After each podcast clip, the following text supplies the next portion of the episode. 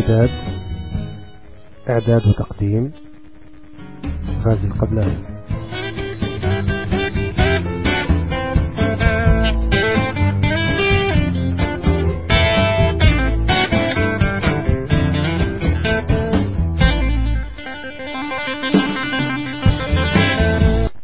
مرحبا بكم في الحلقة التاسعة من برنامج امتداد.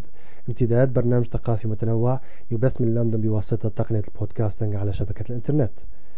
في هذه الحلقة نقدم مقالا للكاتب الليبي أحمد الفيتوري بعنوان أوجلا السمكة الحجرية، وهي تدور حول رحلة قام بها الكاتب مع مجموعة من أصدقائه إلى واحة أوجلا في قلب الصحراء الليبية نهاية شهر مارس الماضي. ثم نقدم قراءة في كتاب حياة باي للكاتب الكندي يان مارتيل، والتي فازت بجائزة بوكر العام ألفين واثنين.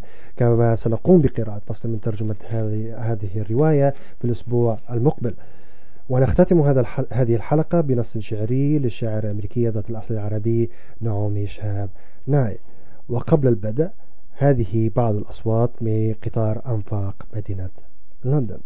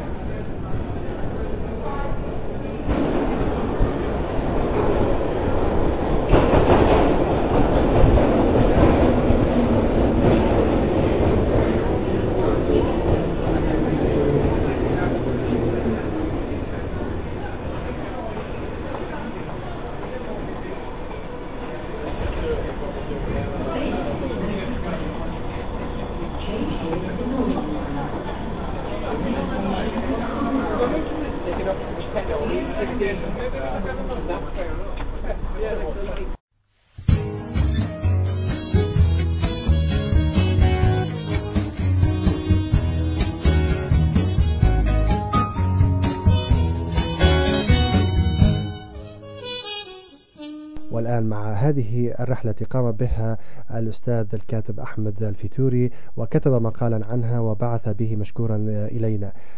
الرحلة التي قام بها الأستاذ أحمد الفيتوري هو صحبة والكاتبين محمد المفتي وعطية الأوجلي، كانت إلى مدينة أوجلا الواقعة في قلب الصحراء الليبية، وذلك من نهاية مارس الماضي، لمشاهدة كسوف الشمس الكلي الذي حدث في تلك المنطقة. المقال بعنوان أوجلا السمكة الحجرية. أوجلا السمكة الحجرية، أحمد الفيتوري. الذئب الجريح أخفى ووحدته في عرى الصحراء، وفي كاف الجنون أطلق سراح الروح. الظلمة مسبار الطريق، الخيط الأسود موغل في عتمة التراب، ما من شيء غير لا شيء، كل ما يبدو العدم، الفراغ المضيء حيث كبد السماء، حيث كسف الله الشمس. لم يكن ثمة أفق، كنا في أفق آخر. والسكوت هو السيف البتار الذي يؤجج دماء هواجسنا. لما تكثر الجزر, الجزر في بحر الرمال، ولا تأمن من خوف ولا تطعم من جوع، ولكن الجزر البحر الأبيض المتوسط النادرة تمنح ذلك. ما بين بحر الباء المتوسط وبين بحر الرمال المتوسط وشائج. كذا كانت تقول النفوس النفوس المنهكة من الاسترخاء ووفرة الطعام وندرة الخوف من الطريق. هناك أوجلا تسبح في مخيال التاريخ، واحة للنسيان وواحة السراب لقوافل ضيعها الضوء الساطع، ضيعها وضوح مخبول. تلكما القوافل تقتات بفكرة الجنون أن ثمة جزيرة في بحر الرمال في بحر الرمال الليبية تدعى واحة أوجلا، حيث عيون الرمال عيون الرمل تدمع بماء عذب وعيون النخل تدمع بثمر حلو. في مخيال رجال القافلة يجري الماء الزلال معجونا بثمر نخل يظلل أحلاما عطشة، ومن الخضرة والماء يتشكل وجه حسناء يفلق السماء فتنبثق رمانة الصباح. أوجلا الكذبة التي تكثف تكثف السراب وتحيله لصدق يدغدغ النفوس اليائسة. أوجلا أمل مسكوب في تاريخ هيرودوت والناجين من غدر بحر الرمال الليبي. في هذا المنفى في هذا المنفى يكمن الوجود. غضب السفاح جريتسياني من غيث الصغير، من يزود مجاهدين زاده، من يدس زاده في زوادة حشاه ويخرج عن معتقل العجيلة، المعتقل الصحراوي الذي جمع فيه الجنرال جريتسياني كل القبائل الليبية كي يقطع عن المجاهدين زادهم. غضب جريتسياني فحكم بنفي غيث إلى أوجلا. كان غيث يبتسم وجريتسياني يزداد غيظا. غيث الجنرال مبرر لأن ابتسامة غيث غير مبررة، لكن ما لم يكن الجنرال يعرفه أنه حكم على غيث بالعودة لمنزله. غيث من أوجلا والمنفى أوجلا. حينها كان الفضيل بعمر قرب سوسة على شاطئ المتوسط يقطع الطريق عن الجنرال كي يفلت الشيخ عمر المختار من كان نائبه الفضيل بعمر. فلت الشيخ وتمكن الجنرال من نائبه جثة كانت متراسا مكنت الشيخ من الانفلات.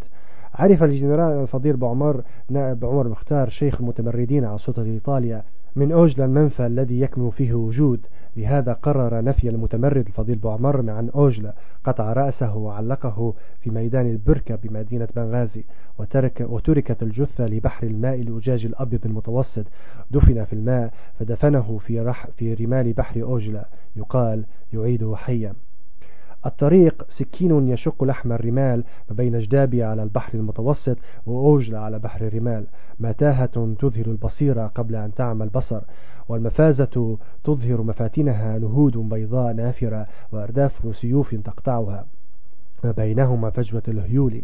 هنا حيث يكون للا شيء معنى ألا معنى لشيء، ففي هذه المفازة تكون الحياة التجسيد الجارح للعدم ما بين أجدابي على البحر المتوسط وأوجلا الجزيرة الأقدم في الصحراء الكبرى. الصراط المستقيم الذي هو خيط مشيم من نطفة العدم الأولى حتى انقطاع كهرباء الروح. لهذا تقول أوجلا ما من خلود فما جاء من العدم يمخر عبابه. كنا نقطع الطريق ما يجرح نفوسنا المستكينة للسراب أكثر حقائق الصحراء تجليا. محمد المفتي الكاتب يغلي في المفارقة التي تجسدها التقنية حين تعصر روح الطبيعة، فيكون العصير هذا دون أفق حيثما وليت البصر. هنا في هذا الفناء تنبثق الحياة كالروح صعيدة للسماء، كأن الحياة هنا لا ساعة الميلاد بل ساعة الموت. هنا في هذه المفازة كأن أوجلا براح الروح المفارقة. في أوجلا تستظل الحياة لحظة النهاية. كذا يكون عطية الأوجلي يفكر ويسهب في الشرح. هذا المكان يدعى ثديان الخادم، انظر إنهما ثديان أسمران لجسد أبيض بض. النخلة لم تسكن الجبل، أرادت أن تكون اليقظ في الصحراء النائمة. النخلة تنتزع كيانها من جذر الأرض كي تسكن السماء. تهز أوجلا جذعها فيتساقط الثمر ويكون نواة يندس في الأرض، ومن حرارة الروح يمتص رحيق الكون. الماء المتخبئ في مسارب عروق الأرض. الأوجلي إن شاقه الوجد وعبث به العشق كما عبث به، شق جذع أنثى الصحراء اللعوب عصير النخلة ما نسميه اللاجبي، روحها حلو مركز، إن مست الشمس العصير أذهب روح شاربه. النخلة مانحة الجسد الظل، والثمر تمنح الروح خمرا تذهل الروح. النخيلة القصيرة القامة قالت للريح المرأة الممشوقة القوام مثلي، تهفها خفة الروح تثقلها سلافة القلب، تستكيني عند محاذاة ظلها. ضاع هيرودوت عن نفسه في زيارته الأولى لقورينا أثينا الليبية. بعض سكان ليبيا من, من ليسوا إغريقا ذكروا له أنهم يعيشون في بحر الرمال بعد مدينة هسبيريدس حوالي مئتي فرسخ أو أقل قليلا.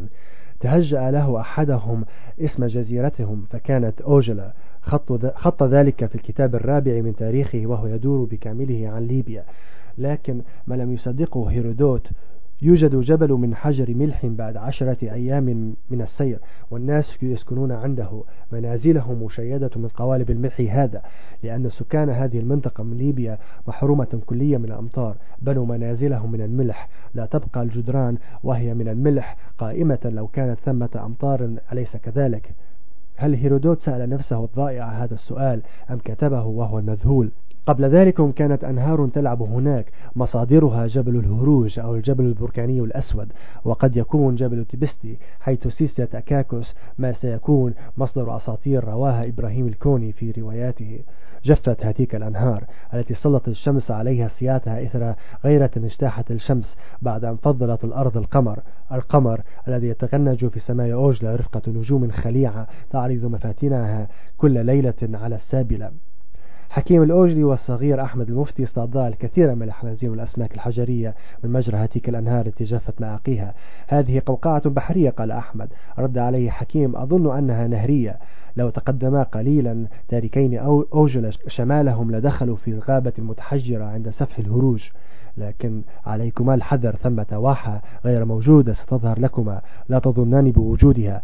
لقد حدث أن خرجت هذه الواحة مسكولة لمن ظن أنه فالح، سمع لغط مهمهمات ولم يرى أحدا، لم يكتشف أثر قدم في رملها حتى كلا من الفحص، لكنها حديقة غناء بالنخل المثقل بالثمر مما ندر مثل الصعيد والدجلة، شرب من مائها العذب الغزير. عندئذ فطن لحيلة اقتطع الجريدة من النخل، وكلما سار مسافة غرس جريدة، ظن أنه حدد الطريق إلى تلك الواحة الغير موجودة.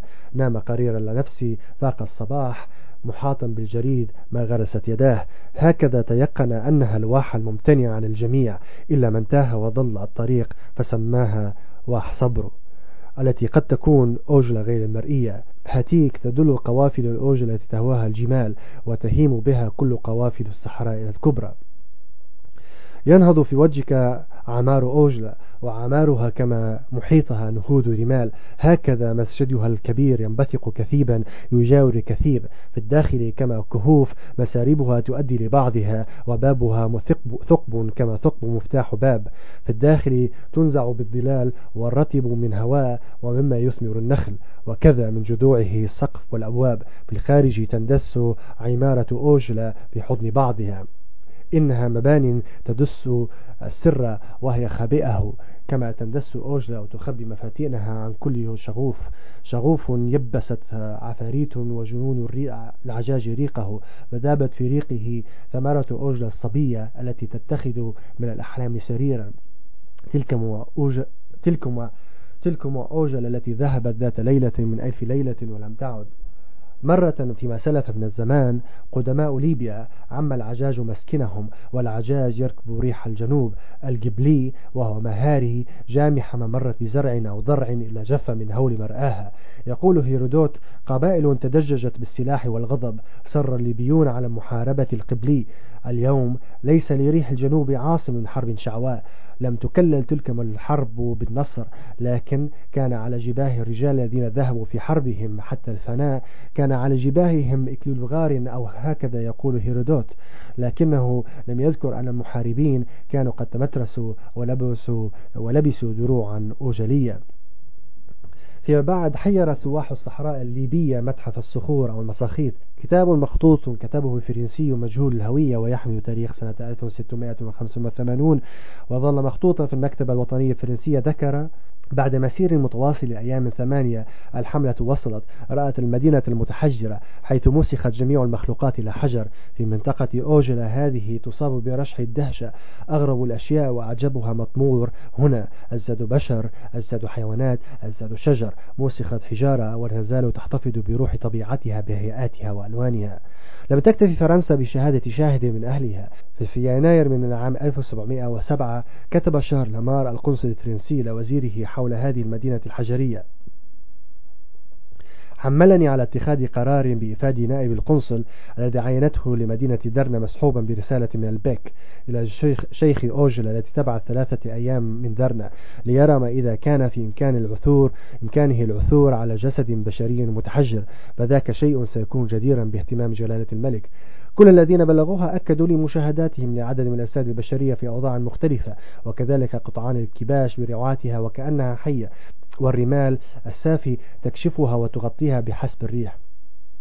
بعض من هذا جاء في كتاب واحات الجنوب البرقي بين الأسطورة والتاريخ للمؤرخ الليبي محمد مصطفى بزامة، الذي نقل ما ذكر أولئك وحسبه ذلك جهدا. أما سواح الصحراء الليبية من الليبيين ذاتهم فقد شغفوا بالصحراء بعد اكتشافهم الحديث لها، لقد رأوها للمرة الأولى في أفلام وكتب وقوافل من سواح, من سواح الغرب. وهذا كان حالي وحال الكاتبين الليبيين محمد المفتي وعطية الأوجلي من ترافقوا في رحلتنا إلى أوجلا هذه. استرعى نظري غابة من نخيل حديدية عند المغرب تشع مصابيحها الكهربائية بألوان صاخبة، ظننتها أوجلا الممتنعة، فعلموني أنها أوجلا حقول البترول أو ما دست هذه الجزيرة في جوفها من كنوز. تذكرت أن التاريخ القريب سجل أن محمود ساجزل الوالي التركي لطرابلس غزا الواحة في القرن الثامن عشر وسلبها كنزها ما أكثر من حمل أربعين جملا من الذهب، وأوجل من تسلب من تسلب ذهبها الأسود ليس لها طريق من قطران غير طريق قديم أكله السافي وفعل البشر.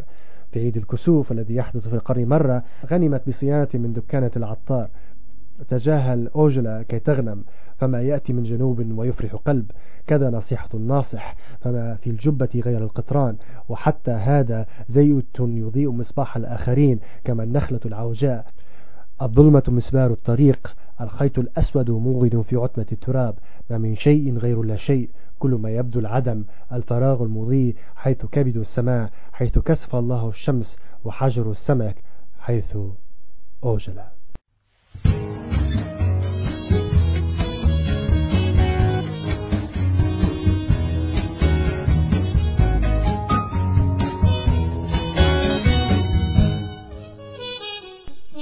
والآن مع كتاب هذا الأسبوع وبعنوان حياة باي للكاتب الكندي يان مارتيل. يان مارتيل شخصية متنوعة تجمع بين المغامرة والعبث. بدأ الكتابة في السابعة والعشرين بعد رحلة طويلة بحثا عن الحقائق حول العالم أخذته إلى تركيا، إيران، الهند والعديد من البلدان الأخرى. كتابه الثالث والذي صدر في بريطانيا العام ألفين واثنين عن دار النشر الاسكتلندية الصغيرة كانونجيت اعتبر أحد الكتب الهامة لذلك العام. باي باتيل وهو الاسم الشخصية الأساسية في الرواية، آه وباي وهو تحوير الاسم الكامل وهو بسين وتعني حوض بالفرنسية، فتى هندي في السادسة, والعش... في السادسة عشر من العمر يعمل في حديقة الحيوان التي يديرها والده في إحدى المدن الهندية. في هذه الحديقة يتعلم باي الصغير الكثير حول علم الحيوان، وفي الوقت نفسه يستكشف العالم الديني من خلال والديه الهندوسيين ومعلمه الملحد وقسيس مسيحي إلى جانب خباز مسلم. ليقرر باي أن أن يجمع بين الأديان الثلاثة الهندوسية والمسيحية والإسلام للوصول إلى حقيقة الإيمان، فكما يقول في النهاية جميعها تدعو للحب، وهو ما يجعله يقع في جدال عنيف مع والده الذي يقرر في نهاية المطاف ونتيجة المشاكل المستعصية في الهند بيع الحديقة ويشحن عائلته والحيوانات المتبقية على متن سفن سفن نقل مهاجرا إلى إلى العالم الجديد كندا تحديدا.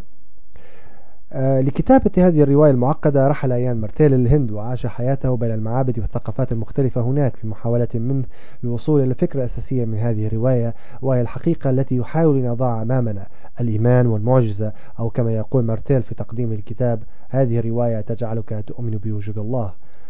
تبدأ المعجزات بغرق سفينة الشحن التي تقل عائلة باي والحيوانات في عرض المحيط الهادئ، لكن باي ينجو بأعجوبة على ظهر قارب النجاة الوحيد المتبقي، ولدهشته يجد نفسه في صحبة حمار وحشي بساق مكسورة وضبع مرقط، قرد من فصيلة الأورانغوتان، وأخيرا والأهم نمر بنغالي يزن أكثر من مئتي كيلوغرام، كلهم على متن مركب صغير في وسط محيط لا محدود.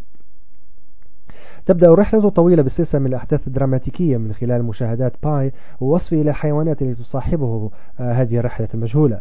تبدأ بمهاجمة الضبع للحمار المصاب والتهامه والتهامه له وهو ما يزال على قيد الحياة، ليأتي بعد ذلك دور الأورانغوتان، لينتهي هذا الفصل المروع بالقضاء على الضبع المتوحش بانتهائه بين أنياب النمر البنغالي المفترس. في محاولته لاستمرار ومواصلة الحياة يقوم باي ببناء طوافة صغيرة متصلة بالقارب لحماية نفسه من نمر اليائس ريتشارد باركر، وهو اسم النمر الذي سمي تيامنا بالرجل الذي اصطاده. يبدأ باي بفرض سلطته على النمر بالشكل الغريزي الحيواني عن طريق هز القارب والتسبب في دوار البحر للنمر أو منحه نظرات حادة ومحدرة أو حتى تحديد منطقته بواسطة بوله الذي ينشره من حوله. وفي النهاية يقوم خلاف لتعاليم الهندوسية باصطياد السمك والسلاحف وإطعام نفسه والنمر للبقاء على قيد الحياة ويبقى النمر أيضا على قيد الحياة كي لا يقع بين براثن اليأس. بعد رحلة طويلة استغرقت مئتين وسبعة وعشرين يوما في المحيط، رحلة بين عالم الحيوان وعالم الدين والإيمان، يصل القارب التائه إلى شاطئ المكسيك وهناك يندفع النمر إلى الأدغال من دون أن يلتفت وراءه، وهناك يضطر باي أن يسرد حكاية مغايرة للواقع للسلطات في في المكسيك حتى ليوصف بالجنون في عالم لم يعد يؤمن بالمعجزات أو الوجود ككل. سيرة باي سيرة البقاء رحلة عجائبية ذات بعد ديني، وتكشف عن حقيقة أن أول وسيلة للإيمان والوجود هي الإيمان بقدرة الخيال على تحقيق رؤية تتخطى الواقع أو واقع يتجاوز الواقع. يان مارتيل الذي ولد العام ألف وتسعمئة وثلاثة وستين بإسبانيا من والدين كنديين من إقليم كيبيك الفرنسي المهوية، عاش طفولته بين ألاسكا المكسيك كوستاريكا، ثم قضى شبابه في الترحال بين تركيا إيران الهند والشرق الأدنى. أولى كتبه مجموعة قصصية بعنوان الحقائق وراء هلسنكي العام ألف وتسعمئة وثلاثة وتسعين، روايته الأولى صدرت العام ألف وتسعمئة وسبعة وتسعين بعنوان ذات، روايته الفائزة بجائزة مان بوكر للعام ألفين واثنين سيرة حياة باي هي روايته الثانية. وكان مارتيل يعيش في تورونتو بكندا، والآن يقوم بجولات عدة في العالم لدراسة موضوع روايته الجديدة، وهو يقضي معظم وقته بين الكتابة واليوغا وكمتطوع في وحدة مرضى السرطان. هذه رواية آه هذه قراءة بسيطة في هذه الرواية. الأسبوع المقبل آه سنقوم بقراءة فصل الأول من هذه الرواية بترجمة آه لأحد الأصدقاء الذي سنقوم بتحصل على موافقة للحصول على موافقة لقراءتها. فموعدنا الأسبوع المقبل مع Life of Pi أو حياة باي للكاتب الكندي يان مارتيل.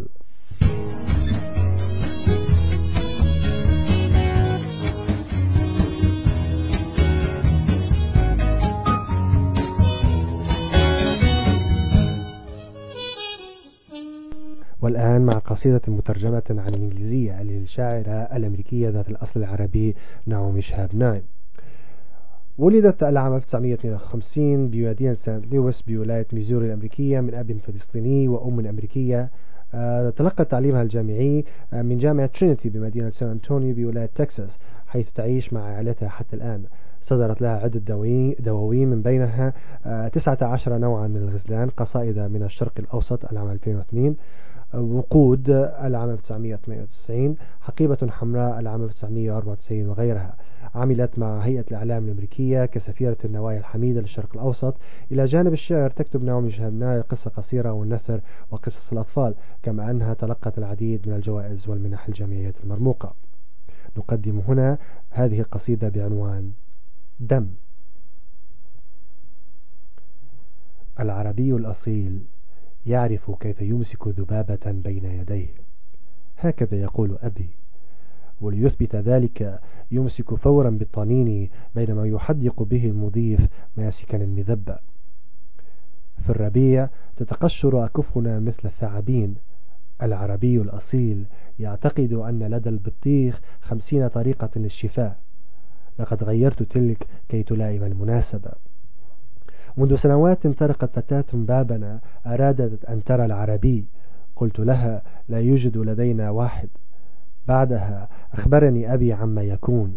شهاب، نجم ثاقب، اسم جميل استعير من السماء. في أحد المرات قلت حينما نموت هل نعيده؟ أجابني هذا ما يقوله العربي الأصيل. اليوم تتجلط عناوين الأخبار بدمي. فلسطيني صغير يحوي محاولة شاحنة على الصفحة الرئيسية. تين متشرد، هذه المأساة التي بلا جذور أكبر منا.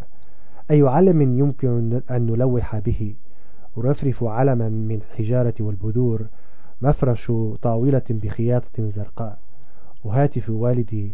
نتحدث حول الأخبار، إنها أكثر مما يحتمل، لا تستطيع لغتي الاثنتين التعبير عنها. أقود سيارتي خلال الريف لأجد خرافا أبقارا لأطلب مع الهواء. ما الذي يضفي على أحدهم لقب متحضر؟ أين يمكن للقلب الباكي أن يربط عليه بحنان؟ ما الذي يفعله العربي الأصيل الآن؟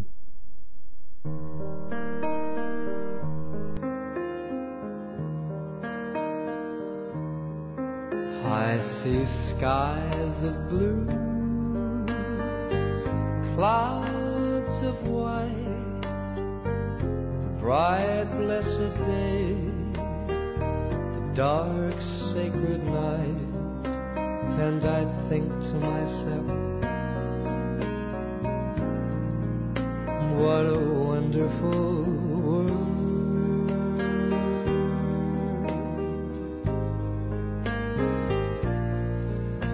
I see trees of green, red roses too. I see them bloom for me and you, and I think to myself, what a wonderful world.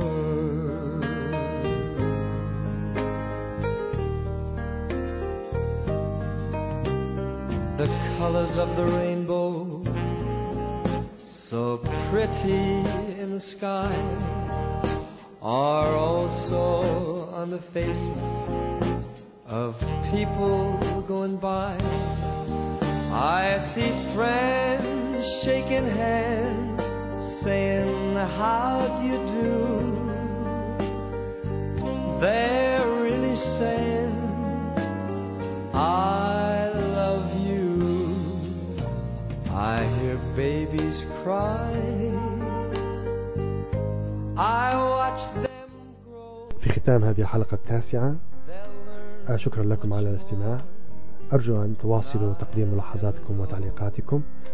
وهذا غازي قبلاوي يحييكم، إلى اللقاء. What a wonderful world.